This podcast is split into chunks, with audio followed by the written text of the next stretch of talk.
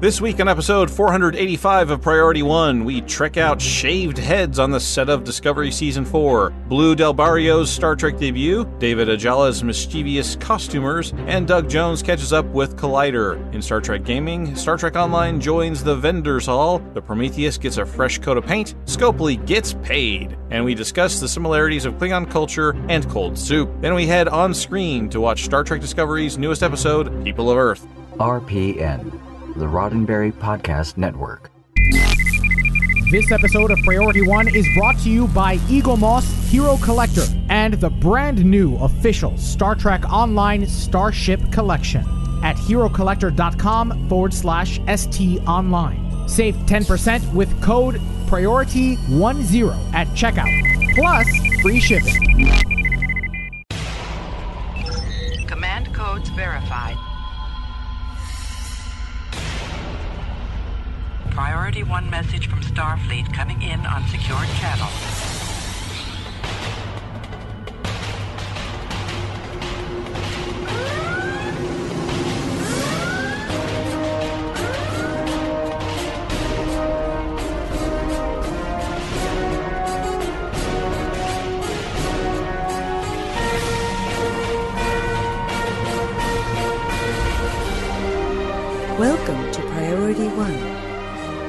Your hosts. Hello, Captains. You're listening to episode 485 of Priority One, a Roddenberry Star Trek podcast. Your weekly recap and review of all the major news happening in the Star Trek multiverse. This episode was recorded live on Wednesday, November 4th, 2020, and available for download or streaming on Friday, November 6th at PriorityOnePodcast.com. I'm Elio. I'm Kat. And I'm Tony. Captains, each week between episodes, we love to engage in conversations with you, our listeners, on places like Facebook, Twitter, and Instagram. So if you aren't already following us on any of those, be sure to look us up. There we post things like community questions, special announcements, and more. Just search for Priority One Podcast on your favorite social media app and you will find us. Or you can email us. Reach out to us at incoming at PriorityOnePodcast.com. Captains, this production is run much like a community theater organization. Everybody who is a part of it are volunteers who donate their time and their talents to ensure that the production you've come to expect each and every week is a quality one. From our audio editors that spend all the time throughout the week making sure that we sound decently, to our writers and producers that help structure and organize the flow of the show and how we organize our headlines. All of these things take time, and in some cases, depending on the tools that we use to distribute the show or to share materials with one another, those things can cost money, and quite a bit, for instance. So we turn to you, listeners that find value in our show and want to help make sure that we can continue to produce the quality content you've come to expect. Much like a community theater organization puts on a show, and those ticket sales go right back into the organization for future performances, the money that we collect through sponsorship, through Patreon, all go back into the show, not into our pockets. Not a single person on the show earns a dime from the work that they contribute to the show. Not myself, not Tony, not Kat, none of our audio editors. Everything goes back into the show to make sure we have content to share for you. So, if you find value in this production, we encourage you to check us out over at Patreon. That's patreon.com forward slash priority one. And of course, we thank our existing patrons for their support of Priority One. Though it's okay if you can't financially support the show right now because we understand. But you can do one thing for us, and that's share the show. You can hit that like, retweet, and or share button when you come across one of our posts, or perhaps you'd like to join the team. We're looking for new volunteers to join the production. Specifically, we're looking for audio and video editors. Additionally, we're looking for a live stream technician for when Elio just doesn't feel like doing it. So for more information, visit PriorityOnePodcast.com or email us. Once again, that address is incoming at PriorityOnePodcast.com. Now let's check out the latest news from the Star Trek multiverse. Jim, what in blazes? I don't know. Then let's trek it out. Take a trip through time with us to an era vastly different than today. The year 1990. The fall of the Berlin Wall. The reunification of East and West Germany. Poland's first direct presidential election. The Western world felt like it was ending decades of Cold War hostility. Today, well, today feels different. But at least we don't have to wait a grueling three months to find out if Star Trek was going to return. In those dark Trek times, we didn't know if Patrick Stewart would return to reprise his role, what films might grace the silver screen, if we'd ever, ever get to watch Star Trek on TV again. But today, we have word that Discovery is shooting its fourth season! Ha ha! And we're only three episodes into its third season. We reported in episode 483 that production for season 4 would start on September 2nd, but reports were confirmed via Twitter on Monday. Star Trek Discovery showrunner Michelle Paradise tweeted, quote, Day 1 of season 4. So proud of our room breaking and writing from corners, kitchens, garages, and home offices. And our production team, prepping a new season is a lot, especially in a pandemic. They've done incredible work to get us here and keep everyone safe. End quote. Out of an abundance of caution, we're going to hit the spoiler alert klaxon. Okay, shortly after Paradise's tweet, Saru's Doug Jones tweeted a video shaving his head. Later, Jones shared a before and after photo. So, that means, unlike in 1990, we are sure to be getting our current captain back on set. For a link to the tweets, head on over to our website at priorityonepodcast.com. You'll find them in this episode's show notes. In the latest episode of Star Trek Discovery, People of Earth, we were introduced to the newest member of the Discovery crew, Adira. This week, Adira actor Blu Del Barrio sat down with several news outlets to talk about her experience as Star Trek's first non binary star. Throughout Del Barrio's interviews with Sci Fi, StarTrek.com, and Entertainment Tonight, it was clear that Del Barrio understood the importance of their representation, both in regards to Star Trek and more broadly to television audiences. When asked by Riley Silverman of Sci-Fi.com why Adira was referred to as she, her instead of they, them in People of Earth, Del Barrio responded, quote, Yes, that'll definitely be addressed, and Adira is non-binary, even when people are using she, they pronouns for Adira because they have not shared their identity with the rest of the Discovery crew. And this was basically the case because I still wasn't really out to my family, and I didn't want to be out on screen as a character who was out until I was, end quote. Later in the interview, Silverman mentioned the importance of the trill in the trans and non-binary communities despite cis actors playing these roles, and how Discovery is seemingly subverting the implication that the Trill are only trans or non-binary because of the symbiote. Del Barrio responded, saying in part, quote, There's definitely a lot of the queer community that attached itself to the Trill species, but not because the Trill were necessarily like, oh, you know, because they are a host of multiple consciousnesses, they must be trans. Adira is non-binary, has always been non-binary before they were a host. It wasn't that having the symbiote brought out something else in them, but I do like how they brought in the Trill species into Adira's storyline, which kind of validates maybe a lot of what queer Star Trek fans have seen in the past, and they're identifying with the Trill in some ways, end quote. We've only quoted from one of the three articles mentioned earlier in the story, but each is well worth an independent read, and each gives context to what we've talked about here. Trick them all out. We will have links in the show notes. Well, we'll go a bit into her character later in on screen because we only got just a glimpse into this new character. What we know is that she's human and she's carrying a symbiote. And although in TNG that was not possible, right? Because Riker is was the one who carried the Trill in that episode, but not for long. We are, you know, seven, six hundred years in the future now. Canon's a real a burden, Elio. Burden. You gotta put it in that blender. you got to put it in the blender. Oh, I see. I see. I Mhm, see. The Kurtzman blender. That's what we'll call it. this is Kurtzman smoothie. Sorry. Don't apologize.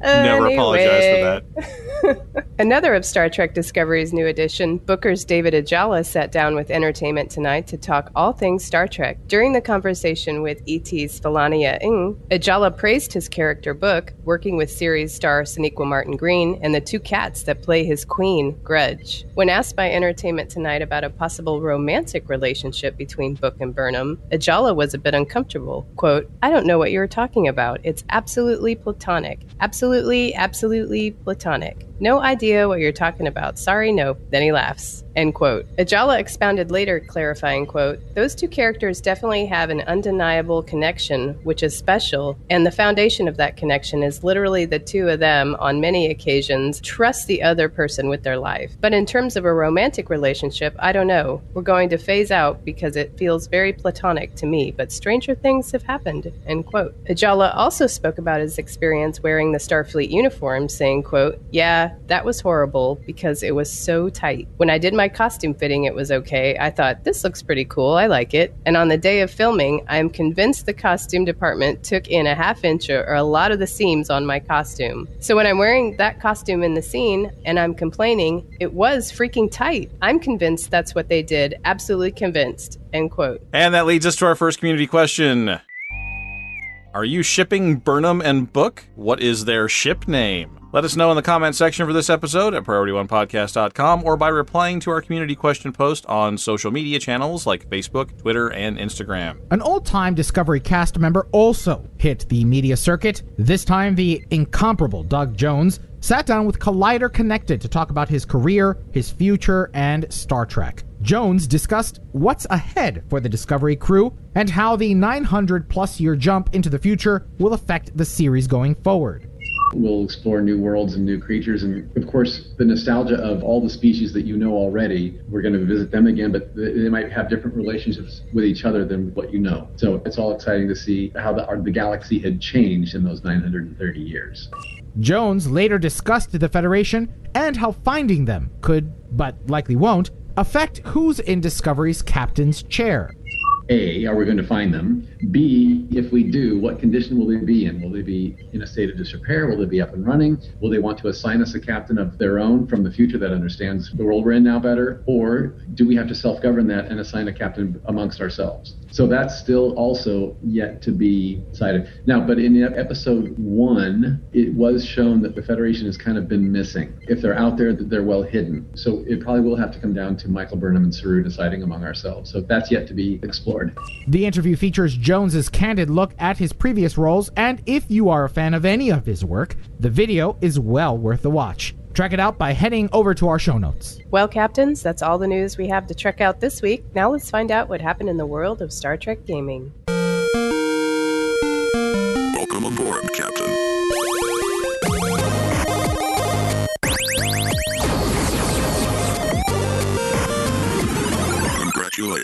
High score. Captains, before we move on to Star Trek Online news, we do need to take a moment to thank our sponsor for this episode, Eaglemoss, and their Star Trek Online Starship Collection. Captains, during our live stream broadcast of this episode, we did an unboxing of the RRW Vastum, the Romulan Republic warbird that debuted in Star Trek Online. So what do you get inside a box like this? Well, you get a 5-inch die-cast model, you get a collector's magazine with an in-depth profile of the ship, including annotated renders, original production artwork, it talks about the missions in Star Trek Online, where you're introduced to these ships and the story of the Romulan Republic. It is in-depth and thorough. The best part is $29.95 and with free shipping. And on top of that, 10% off using Priority One's coupon code priority one zero. Priority of the word and one and zero. Now, Kat, you got yourself one of these ships, right, on your own? I did. I just got it like last week, and I have not unboxed it yet because I'm a purist. But uh, now that you've unboxed that one, I really do want to take it out of here and see what it looks like, but I'm afraid to now. well, here's the thing: is that these ships are very durable and sturdy. They are designed from the original CGI models from the video game. They are die-cast metal and high-quality ABS materials, and then just colored beautifully with stunning accuracy. It's not just the Romulan warbirds you can get. Also available right now is the Bortasqu' class Klingon flagship, which we did last week. You can also get the USS Buran. You can also uh, order for pre-order. You can ask for the USS Pathfinder and the Jem'Hadar Vanguard carrier. I think there's probably more to come. So what are you waiting for? Just go on to priorityonepodcast.com forward slash ships. Go to our website. There'll be links to our sponsorships there in our show notes and take advantage of this awesome, awesome promotion that we're running with Eaglemoss. And of course, we thank them for their ongoing support of Priority One. During Star Trek's more than 50 year history, its relationship with real world science has been mm, mm, mm, contentious at times. I mean, take your pick transwarp salamanders, Weekly mystery flavor particles, and the JJ Prize plummeting a quarter of a million miles to Earth in three minutes, just to name a few. Clearly, Trekkies don't find it bothersome if anything. It's part of the franchise's charm. Seriously, though, a ship lands in three minutes, crashes in three minutes. That said, we'll always appreciate verisimilitude, whether we see it on screen or feel it in game. Even if we need Dr. Hurt to point it out to us plebes. On November 7th, Star Trek Online is hosting a panel for the Vendors Hall virtual convention with some serious scientific star power. Franchise science advisor Erin Macdonald, bad astronomer Phil Plait, and senior content designer Jesse Heinig will put the Gravity Kills TFO under the scope for both science and entertainment. How do you pull a story out of something so dense that light can't escape it? Is spaghettification possible with the game engine? Join the panel at 10 a.m. Pacific time to find out. That sounds really interesting. It, it is. It's interesting from the con- from the concept that a game developer is pulling in science advisors to try to. I, I don't want to go so far as to say legitimize, but you know, like to try to get the game somewhat accurate and to like deconstruct a game for science. Well, if they're going to do that, they're going to need to explain to me how gravity well works and how I can make a you know, you know make a new singularity every you know minute and a half. What's the cooldown on on on gravity well? 20 seconds? Well, it depends. If you have Photonic Officer, it's way better. Yeah. So I mean, you know, someone's going to need to explain that to me after after they're all done. Well, I mean, according to Star Trek Online, the panel's focus will be on the um, TFO's conceptual design and not necessarily its playability. Right. So you know, this is this is more along the lines of uh, is this even a realistic scenario? You know, it's not. Is it a scenario you want to do, or is there ways to win faster? Kat, can you remind us all which TFO is Gravity Falls? Gravity kills. Gravity kills. Gravity kills. Okay, so there's a big gravity, a black hole, and you've got to uh, take those Heisenberg particles and you know get them and take them back to the ship, and then all the while the Zenkethi are trying to kill you. And is it Zenkethi? Well, anyway, whatever the enemy is, pretty sure it's Zenkethi. They're terrible, but uh, if while you're getting those particles and and taking them back to the place they need to be, the gravity well is pulling or the black hole is pulling you into it. Uh, so it's really easy to like get real sucked into that and then you die. So you not only have people shooting at you, you've got the gravity pulling at you and you get sucked in and die. So you die a lot. I die a lot. yes, I do remember this this this TFO now. It's been a while since I've played it because even when I even when I trigger to join random TFOs, that's not one that populates frequently. But it is a gorgeous, gorgeous interpretation of what a black hole looks like. Oh, it's beautiful. It's just uh, very challenging. A lot of people, it's not their favorite TFO to play. Come to think of, of it, wouldn't it be cool if Gravity Well was updated to instead of that, you know, nebulous cloud thing, if it created a little micro black hole like that? Wouldn't that be well, awesome? if you have the jellyfish ship, you do get that, and it's amazing. Oh.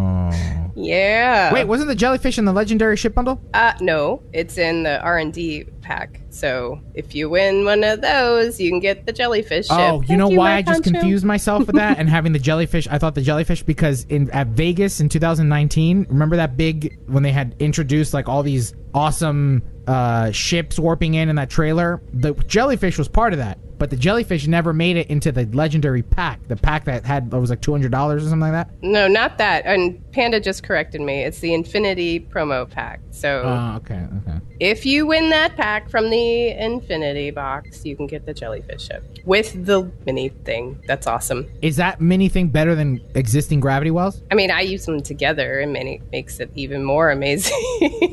I mean, it's a science ship, so you want to use all the science. I just throw all the clickies at the, the things.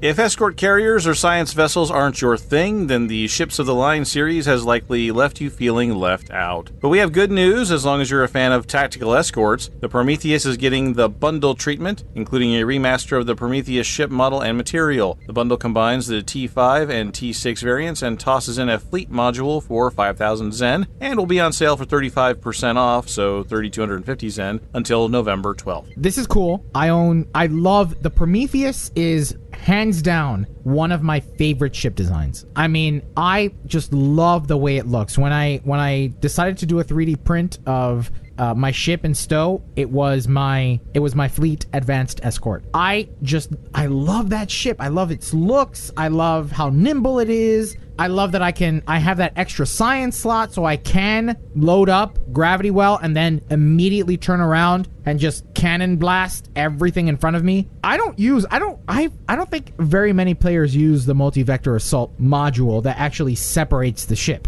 I tried it out. It was cool at first, and then I was like, ah, you're not really getting a big bang for your buck by having by by using this console. But I have to admit, I I switch back to that ship every now and again just because I love how it flies. If I'm not in an arbiter or the inquiry, I'm I'm in that ship. And if I feel like I want to be like Cannon, then I'll switch to the Sovereign. But I usually end up rotating around those three ships. So I'm excited about the skins. I'm excited about the skin update. I'm excited about which I do get, right? I get that even though I'm not buying this bundle because I already have the ship, right? It's been my experience. The skins, so. yeah, yeah. You don't you don't get the, the the ship skeletons. You don't get the you know the layouts, but you get the skin. Revenge is like gazpacho. No, it's not because revenge is traditionally prepared with a mortar and pestle, nor is it because modern variations of revenge might include seafood or watermelon. No, revenge is like gazpacho because it's zesty, it's refreshing. Most importantly, it's best served cold. And captains, I do hope you brought your appetites. The best served cold TFO returns to all platforms on November 12th for the latest three week special event. As usual, foiling a car's prison break 14 times during the event will earn the grand prize, marks, and dilithium. Also, a featured episode weekly reward box will be given for the first time the TFO is completed each week. However, characters on different platforms will get different grand prizes. Console players who defend the Empire will receive Molor's Flaming Sword, which is obviously what it says a Grethor branded flaming sword. Less obviously, it also features a chain pull attack helping you bring enemies close and share the love, or pain, or both, whatever you're into. Meanwhile, victorious PC players will receive the cuddly, blood curdling Nanopulse Targ combat pet first seen in the House Shattered story mission. However, it's not the only spicy porcine powerhouse making an appearance. The Magma Targ of Grethor charges into the Zen store on November 12th with a temporary 20% discount off its normal 500 Zen price. Fireproof oven mitts not included.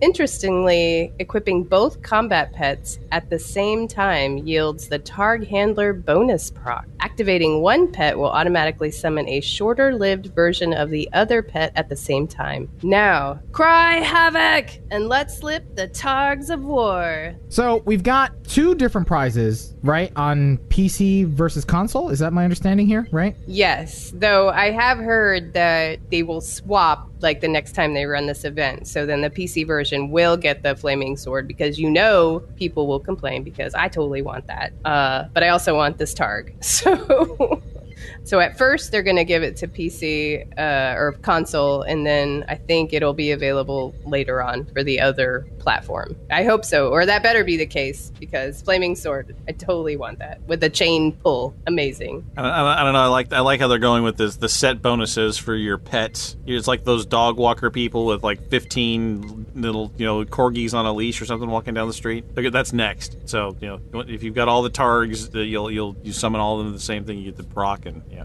That's He's next. so cool. Well, I'm excited about the Targ. Those Targs look really cool. The redesign on that mission with the Yeah, yeah.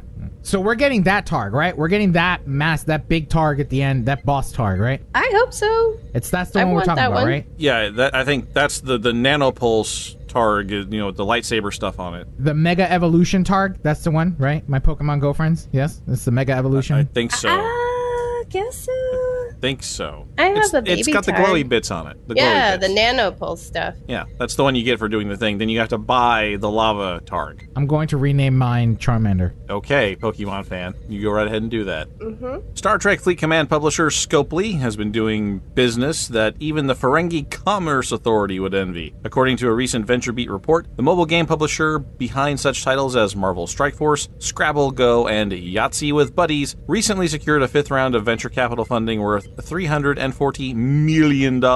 Commenting on the news, CEO Javier Ferreira said, quote, We had a really successful year and we will close the year with more than $900 million in revenue, end quote. I think I just heard Quark choke on his root beer. The funding deal values Scopely at a remarkable $3.3 billion and positions the publisher to continue a strategy of liberal application of the rules of acquisition number 85 and number 3. Meanwhile, according to Ferreira, Star Trek Fleet Command has just wrapped its eighth consecutive quarter of revenue growth. With the September expansion of the game to include all the Star Trek film and TV multiverse, it's safe to assume Fleet Command will endure significantly longer than Quark's stint as Grand Nagus. Uh, production note here uh, the article says the average player, the average player, plays Fleet Command for four hours a day. What? What? Is that a mobile game? Yeah. that's what Oh, the no. yeah that that is that is insane. If that's the average player, That's that. Oh. No, no. Staying the heck away from that game. I I'm don't clicking on that article just to double check because I I that is what that is, insane. That game does not merit four hours a day. I don't Four care. hours. a I the don't title yeah quote from the article the title has an engaged audience with players spending an average of four hours playing each day i mean i suppose if you had a two hour play session like at night and then you had eight 15 minute play sessions sprinkled throughout the day you could pull that off Maybe I. but Maybe. the average Maybe. player that is ridiculous Wow. That game is nothing but like tap tap tappity tap. Like it's not even the combat in the game is kind of weak. That's crazy.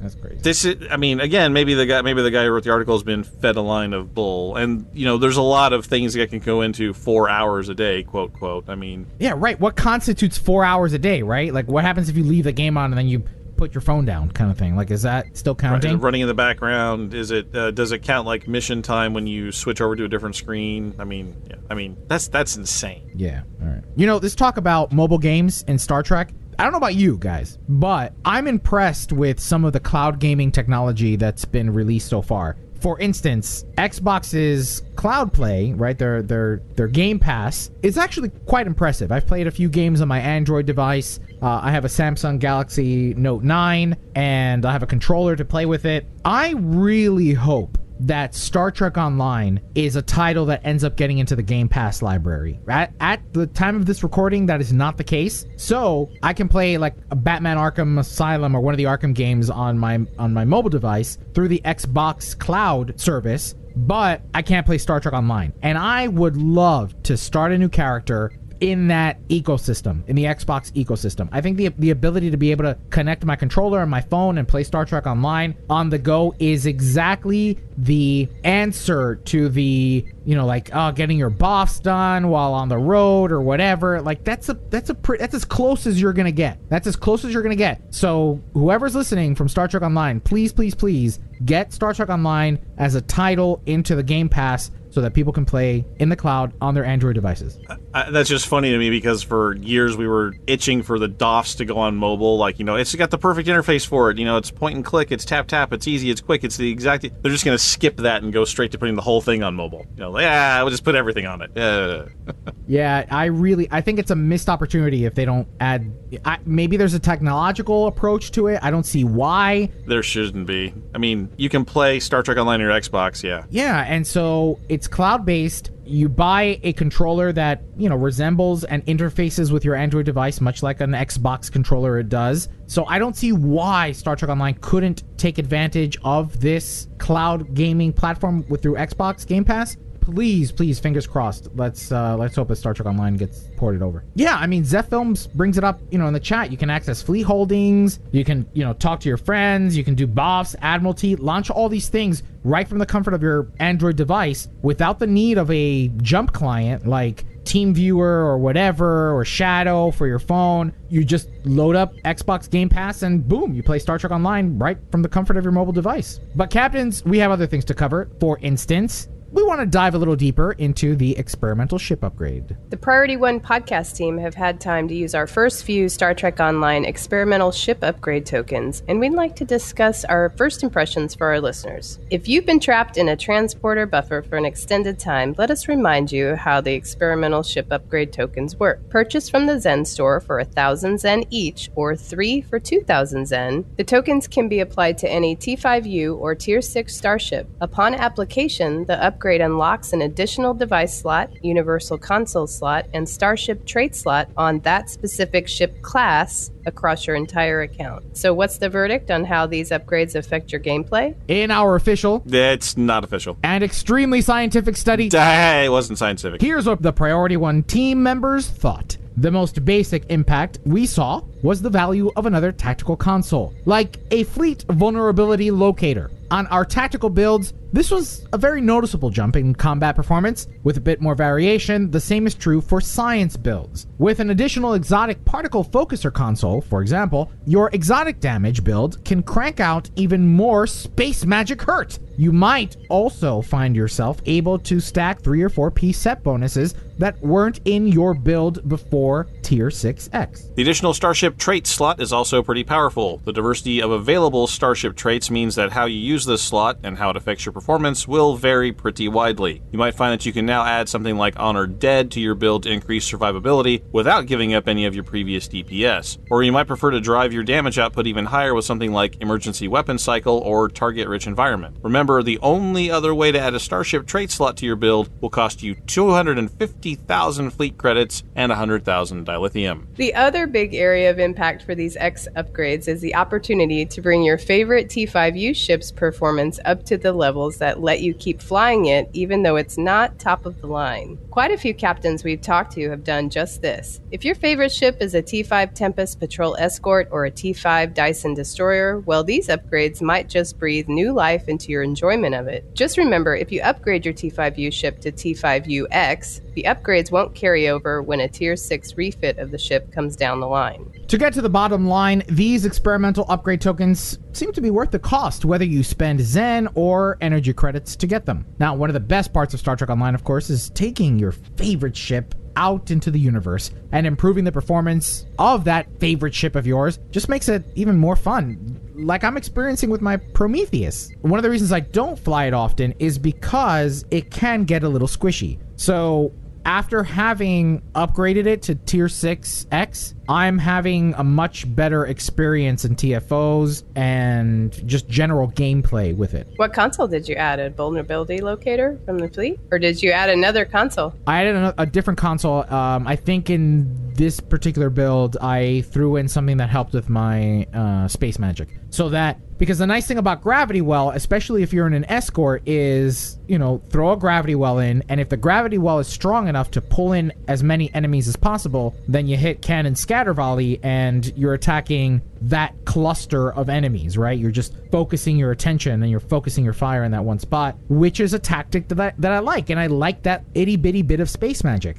So yeah, I have to spend a little more time myself with the with the advanced escort. I did do you were flying that last night when we Yeah, ran yeah, I was flying it TFOs, last right? night. I thought you. I thought that was that. But the thing about it is, is that uh, so we we've we parse every once in a while. Like Jake is a Jake likes to parse, and and so do I, just to kind of get an idea of how well my ship is performing. But I I don't think I'm ever gonna break hundred thousand damage points per second, right? DPS. I don't think I'm ever gonna break that, which is that like golden number, the number that all expert Star Trek Online players shoot for. If you're not doing hundred thousand K damage, are you even stowing, bro?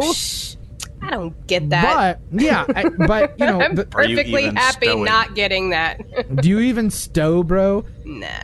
I'm never gonna get that because I'm a button mesher. If I, you know, all I'm doing is hitting tray bar seven, tray bar eight, and tray bar nine in the event of an emergency. So I don't time my powers the way that these more experienced players, nuanced players, might do with the game. I haven't decided if I want to put mine on the Fleet Arbiter or my Odyssey yet. I haven't decided. Oh man, I've upgraded like four ships already. It's awesome. I love that upgrade. How much are they going for on the on the exchange? Uh, you know, I don't even know. Um, I bought a whole bunch when they were on sale. I haven't even looked at the exchange. But if anyone out there knows, tell us in chat. I bet they are probably in the 20 million range. I don't know. Because fleet ship modules run. Twenty million. Yeah, fleet ship modules, which are 500 Zen, run about 15 million. So, okay, maybe these would be 30 million. I don't know. But if anyone out there knows, let us know. Yeah, I'm like, I love the uh, upgrades. They're awesome. That's the news from Trek Games this week. Now let's look on screen for the newest episode in the Star Trek multiverse. On screen. Computer. Set Star Trek Discovery Season 3, Episode 3, People of Earth, on screen. People of Earth, we are Starfleet. We come in peace. We seek out the Federation. Federation. Have you heard of this? Federation. Starfleet? Does Starfleet ring any bells? Never mind. Clearly, your knowledge of the last 100 to 120 years is spotty at best. Anyway, you must know three things about the USS Discovery. First, Commander Michael Burnham has changed over the last year. Don't worry if I spoke too quickly for you to take notes, I will repeat this several times. Second, she is going to need some time to adjust to those unspecified changes. Again, I will go over these two points again, frequently and blatantly, again and again. Third and finally, you must search your ancient archives for the mid 20th century cell shaded motion picture animation known as Scooby Doo. Scooby Doo, where are you? For reasons that will become clear later, your world's defense policy and foreign relations will improve immensely if you take the lessons learned by the crew of the Mystery Machine to heart. We thank you for your gift of the 32nd Century Wesley Crusher reboot. We are certain they will come in handy in many plot situations. We would greatly appreciate it if you didn't tell anyone that we have A. enough dilithium to buy a sector, B. an FTL drive that runs without dilithium, and C. no effective defenses against modern weapons. Farewell, people of Earth. We go forth to find Starfleet and or the Federation. Captains, I want to be incredibly clear that I am not the one writing these summaries. And instead, the cynicism and the. It's me! It, It's, it's me! the It's me, I did it. cynicism that It's you me. hear in I know. these I feel like Tony should maybe read these because, You did a great job delivering it, I have to say. That's, that's, well, you know, I mean, I feel a little like this, but maybe not as much. All right, let's jump into some of the statistics for this episode. This episode was written by Bo Yeon Kim and Erika Lippoldt and directed by Jonathan Frakes. So let's jump in, shall we? Kat, why don't you first tell us what uh, your favorite moment was for this episode? I knew you were going to call on me first. My favorite part was when it really did feel like Star Trek with the hey, let's sit down and talk about what the issues are between you guys. Why are you doing all this? That was good. Might not have been my most favorite episode. I mean, it definitely felt like they were beating you over the head with Michael. She went through some stuff.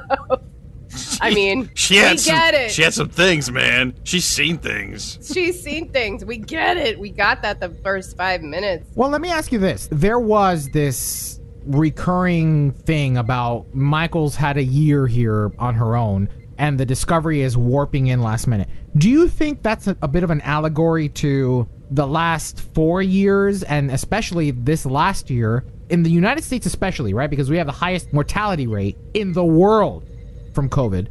Do you think she's a representation of us, of people who have lived in 2020? All of a sudden, somebody from 2019 comes in and goes, What's the matter with you? What have you been through? You can read into it that way, but they wrapped production before this all this all hit. So, I mean, if you'd Ah, like true. to, if you'd like to analyze it that way, that's perfectly valid. But I don't. I mean, that wasn't intended. I mean, I suppose they could dig that up in the editing booth. But Yeah, I'm like, it's one year. I mean, I guess they could have made it like five years or it might have been more obvious that she was even more changed, but maybe one year wasn't as bad. I, I, don't know. Yeah, no, I do agree with you there. I do agree with you there. The one year thing is kind of like, do we really change that much in a year? Like, she doesn't seem to have gone through anything traumatic, right? Like, that we weren't well, that to we believe- know of. Right, true. But she's had to survive, you know, and, and apparently she's self reliant enough that she doesn't like stay on the ship with Book. She does her own thing and becomes a courier on her own. All right, overall, you said it wasn't your favorite episode. You didn't like it very much. I might have to rewatch it, but yeah, I just felt like the okay, we get it, she did that, but repeating it all with every character she interacted with. Every single Every single time. And I felt like the only honest one was, of course, her and Georgiou because Georgiou gets her. That part I really did kind of like because Georgiou's like, oh, you know what it's like now, so now we have that in common. All right, Tony, how about you? What was it about this particular episode that you just did not enjoy? I'm going to start with the part that I like. Okay, Would you like to hear the part that I like? sure. mm-hmm. It's when Burnham said shush Wait, to who? to who? to Book. Oh. They had a moment in the elevator and they were just chatting, and she said shush. And you know what? That was like that was the most natural part of the episode. but what was that about? What was she shushing him? Like, was he? I don't even know, and I don't even care. But it's the part that I remember because it was like, ah, that was a character thing they just did there. There was an honest moment between two people that had seen some things together. They got more mileage out of the shush than the four speeches that Burnham gave. This episode, again, beautiful episode. The actors and the director did what they could with the script. The writing was horrible with Oh, the capital no. bill. No. All right. What was? All right. So tell me your least favorite. What was like the one?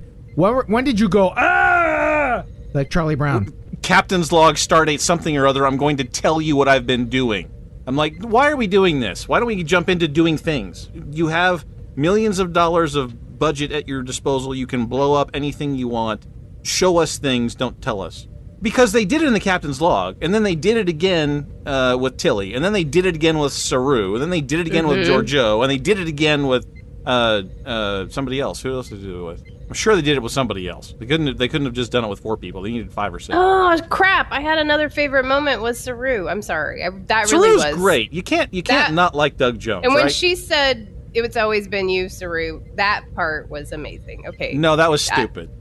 Because What? you don't know. I loved it. Sorry, the first officer does not get to crown the captain. No, you have that conversation She was in in contention, but everybody was looking to her to say something, and which is the problem. like, which is the problem Yeah. because now that she's the first officer, the next time she and Saru don't agree on something, everyone's going to look at Michael and go, "Is that okay? Should we I do don't what know. the captain she's just said?" gonna, she's just gonna go do whatever she wants. Oh, right, right. So I guess I guess then Michael really hasn't changed because that's exactly the first thing she did in the first episode of the 1st Mm-hmm. series.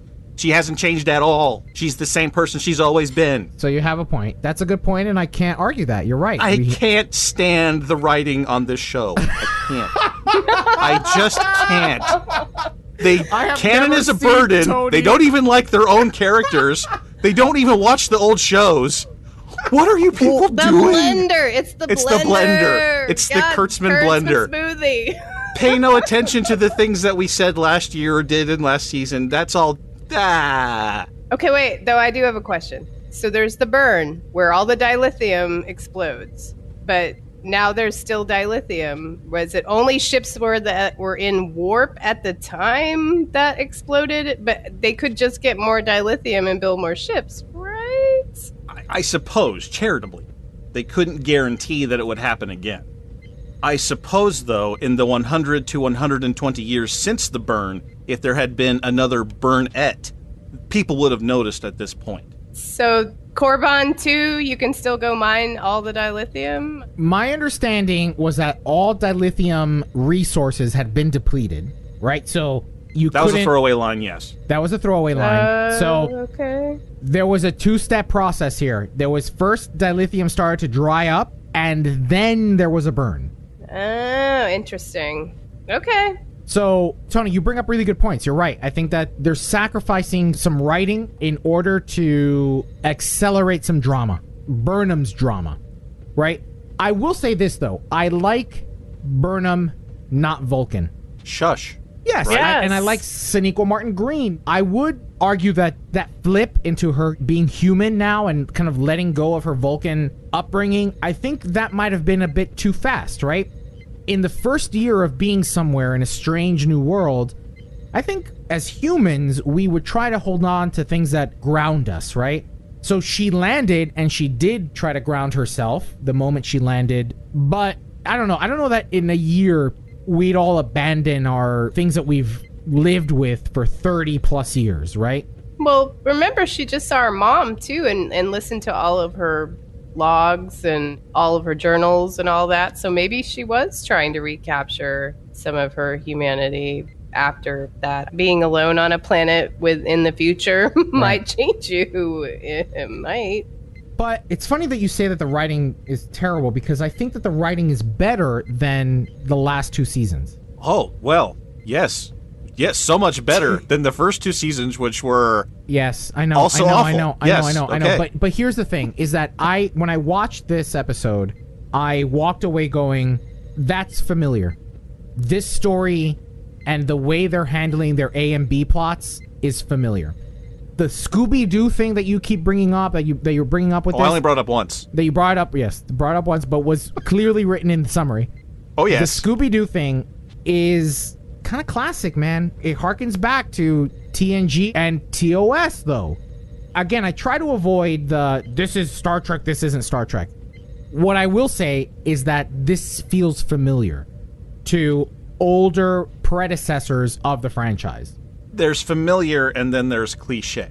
And the problem is that they went through a tense quasi hostage situation super fast and in, in a really, really ridiculous way so they could get to the Scooby Doo part where they all sat down and talked about their feelings. And the solution was blatantly obvious to anyone who was even the slightest bit curious as to who the quote bad guys were.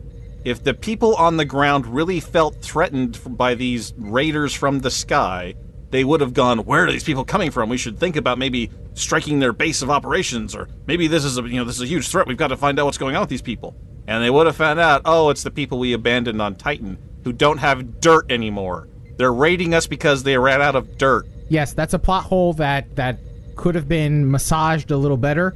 But at the end of it, by the time that that scene ends, the guy's unmasked and they're ready to talk, and Saru's there acting as mediator. My heart glowed a little because I was like, "Oh, this is this is what I remember. This is what I remember from the episodes from the olden days episodes of Star Trek." Right at the end of that scene, they play the traditional brass phrasing for Star Trek. Dun, dun, dun, dun, dun, dun, dun, right? Like they leveled they, up. They start going right, like they leveled up. And I am, you see, that is when we need to hear that phrasing. It is moments like that that deserve that brass and that musical theme. Not when you're drunk and high and breaking off a friendship just to Oh. advance your purpose and your mission. Not then.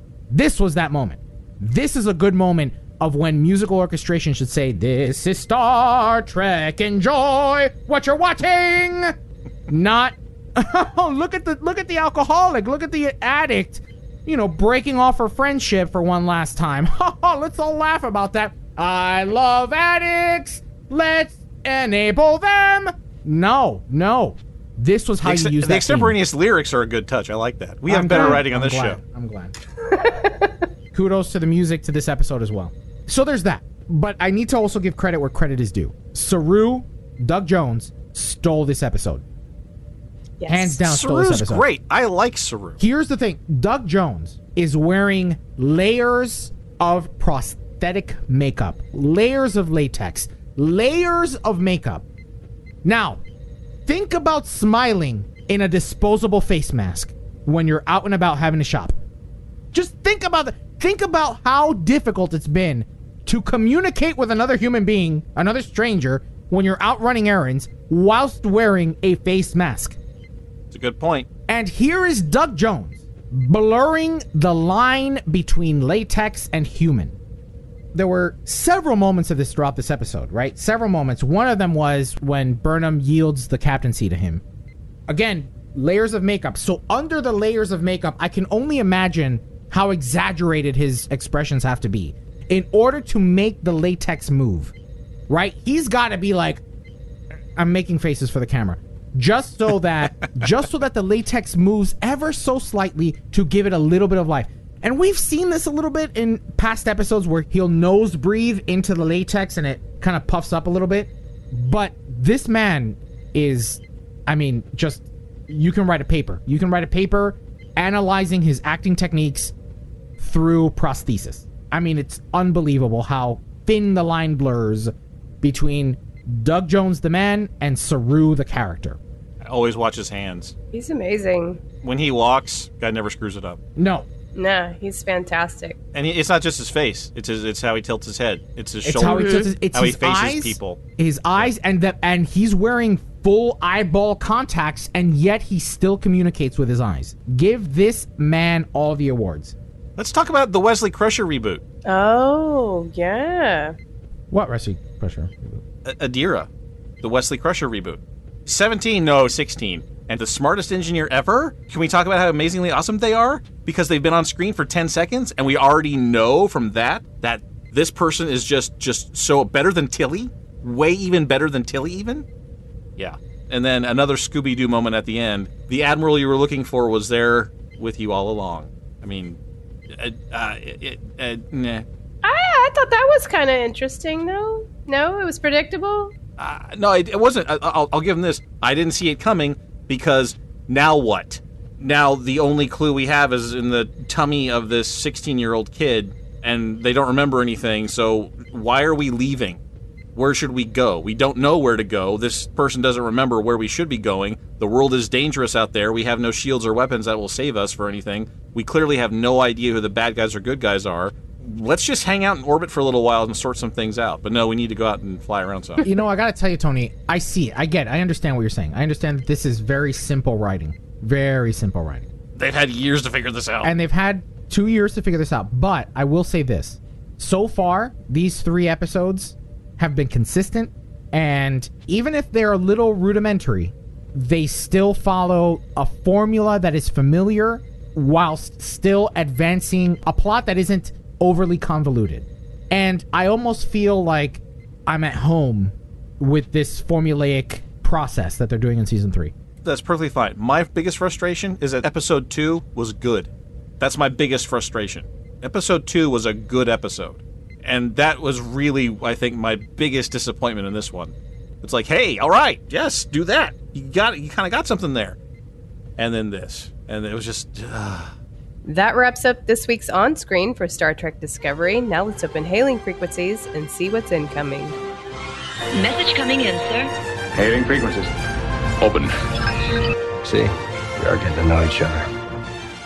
Well, Captains, hailing frequencies are now open and we're ready to receive all of your incoming messages. Last week, our community question was What did you think of the new Star Trek Online episode Partisans? And what has been the highlight of the year of Klingon content for you? From Twitter, Sean Newboy writes, The new content has been well done. I enjoy playing it, except for the synth TFO. I'm with you there, Sean. I'm with you there. That synth TFO, I don't know, it's cool at first, and then, I don't know, it, it, it, You're saying it lacks replayability? it lacks some replayability. Yeah, yeah, it really does. I think it's because of the timers, but I could be wrong. Yeah. But anyway, What do you mean timers? Also- Wait, what do you mean timers? uh, it seems we've discussed with the Armada, but the TFOs that run on timers, where it's a set playtime or a set battle time, like it is in the synthwave, like those are less enjoyable because it, it should be like you advance more quickly if you do, you know, kill more things or rescue more things or whatever you're doing more quickly, then you should be able to advance faster, and it shouldn't be at a set time. Your skill doesn't make a much of a difference in the advance. Exactly. That's this a one, really good you're point. you're set to the time. It's on a timer, and there's a few other TFOs like this, like um, Azure Nebula Right, Rescue is on a timer, and and some others, which make it a little more frustrating because you know you're going to sit there for 20 minutes. Well, anyway, it seems like the if you can advance it quick quickly by uh, accomplishing the objectives faster, then you should be able to do that and not be stuck in in a timed instance. It's sometimes the whole cheeks in seats portion of an MMO bleed through a little more, and that and it, that's it's it's frustrating when you understand that that's the objective of this piece of content is to keep you playing for a little bit longer. Right, and so you know you got to devote at least 20 minutes right. when you could do maybe 15 or 10 or whatever. You know, the objective is to get it done faster and, and more efficiently, but that's not what happens here. Right. Also from Twitter, Joshua Selig replied, I enjoyed Partisans, like the fact that they are reusing Nimbus in the journey that Jaula is on. The fact, spoiler,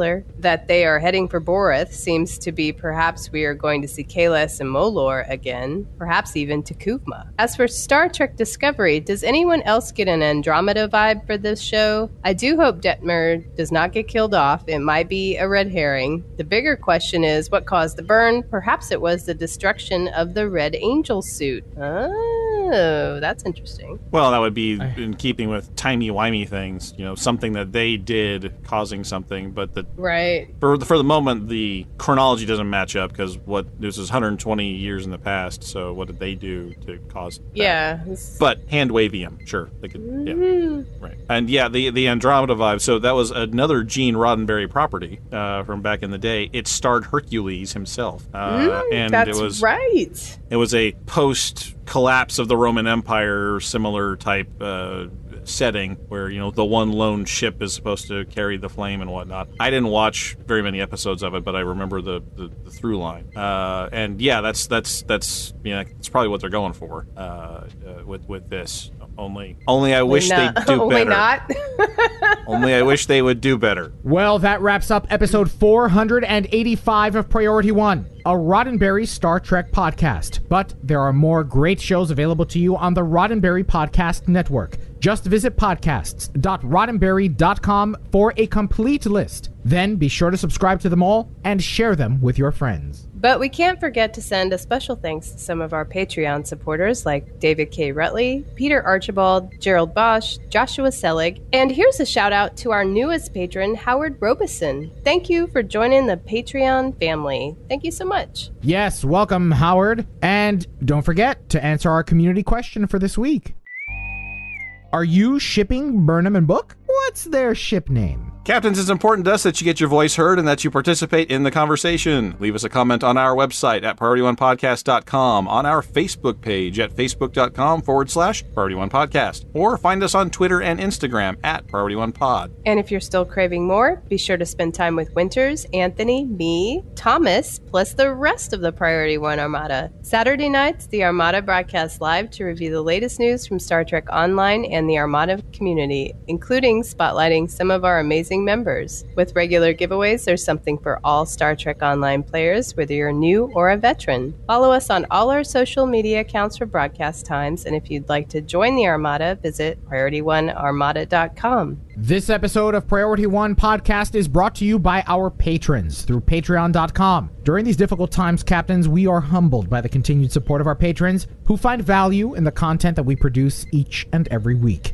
If you'd like to be a part of our Patreon family, visit us over at patreon.com forward slash priority one. And here's a special message to our patrons. I have finally mailed out your little priority one loot boxes. So I hope you enjoy it. Don't forget to tune in to Priority One Productions Guard Frequency podcast at guardfrequency.com. Each episode, the Guard will take you inside the universe of your favorite space sims, including a tabletop adventure played out by your hosts. And Heroes Rise brings you up to date with the world of Dungeons and Dragons. Learn all about the latest publications, tools, tips, tricks, and traps in less time than it takes to skin a wyvern. Head over to heroesrisepodcast.com to discover their secrets. Thanks to our audio editors, including Gray, Brandon, William, Rand, Daniel, Roscoe, and Skiffy. Thanks to our producer, Jake, and associate producers, Shane and Thomas. Together, they help organize and write up our summary of the weekly headlines from the Star Trek multiverse. Thanks to our social media manager, Anthony, with support from Shane Hoover. Thanks to our graphic artist, Henry, with support from Jason of the Priority One Armada. Thanks to the composer of our theme music, Chris Watts. But most importantly, a big thanks to you, the Star Trek community, our listeners, because without your ongoing support, none of this would be possible. Enemy ship on sensors. Red alert. Shields up. Engage.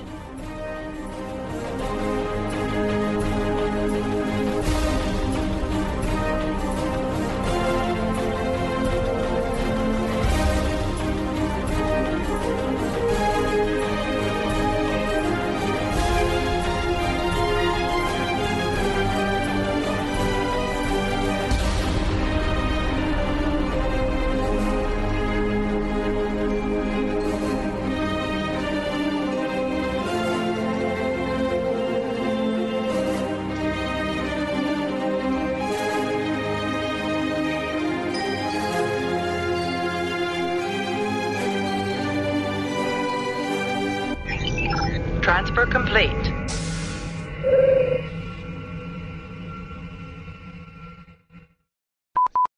Klaxon. Klaxon. Klaxon. nice job, Panda. Cracking me up. You love the fact that Andy Dick was the first captain. No, no, shut up. Why do you have to? Why do you have to poo poo? Was on he? Oh my god, mind blown. I hate you. Why do you? He was that have to- hologram. He was the hologram. No. You have was to poo poo on everything that excites me. I hate you. I hate you. Yeah, but it's good radio. Classic. Damn it. Classic. Oh my Look, god. Wow. I like the I, Andy Dick aside, you dick. I love everything else about it. Everything, I love else everything about it else is great, about the except ship. For that. Revenge is like gazpacho. No, it's not Damn because it! I, you're the one that gets the Spanish word. Do you want to do it? You can do it. Gazpacho. You gotta be a gazpacho. Like gazpacho. Just like that. gazpacho. I am not from It is from Barcelona. It's It is a- gazpacho. I am not from Barcelona. You have to make that face too. Gazpacho. no, I I will not. Why is everybody up my butt tonight? Podcast.roddenberry.com. The Roddenberry Podcast Network.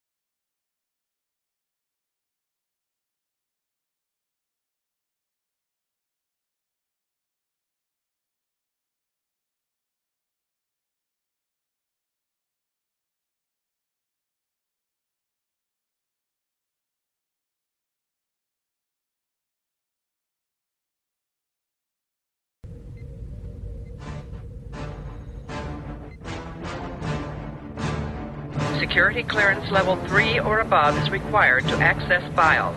This is Captain Benjamin Sisko. Authorization Sisko Alpha 1 Alpha. Logs accessed.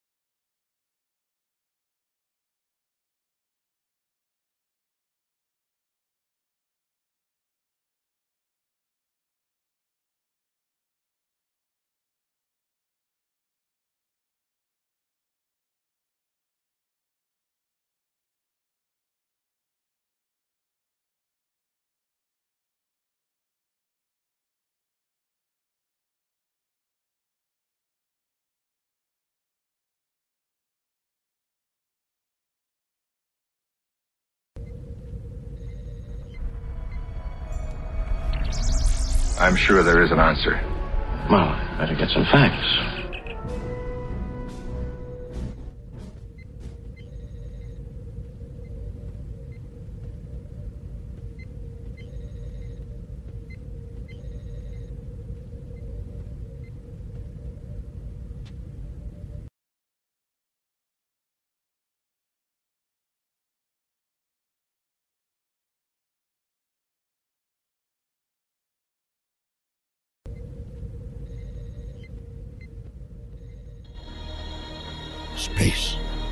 Astronomy, quantum mechanics. It's not theoretical, it's not hypothetical, it's real.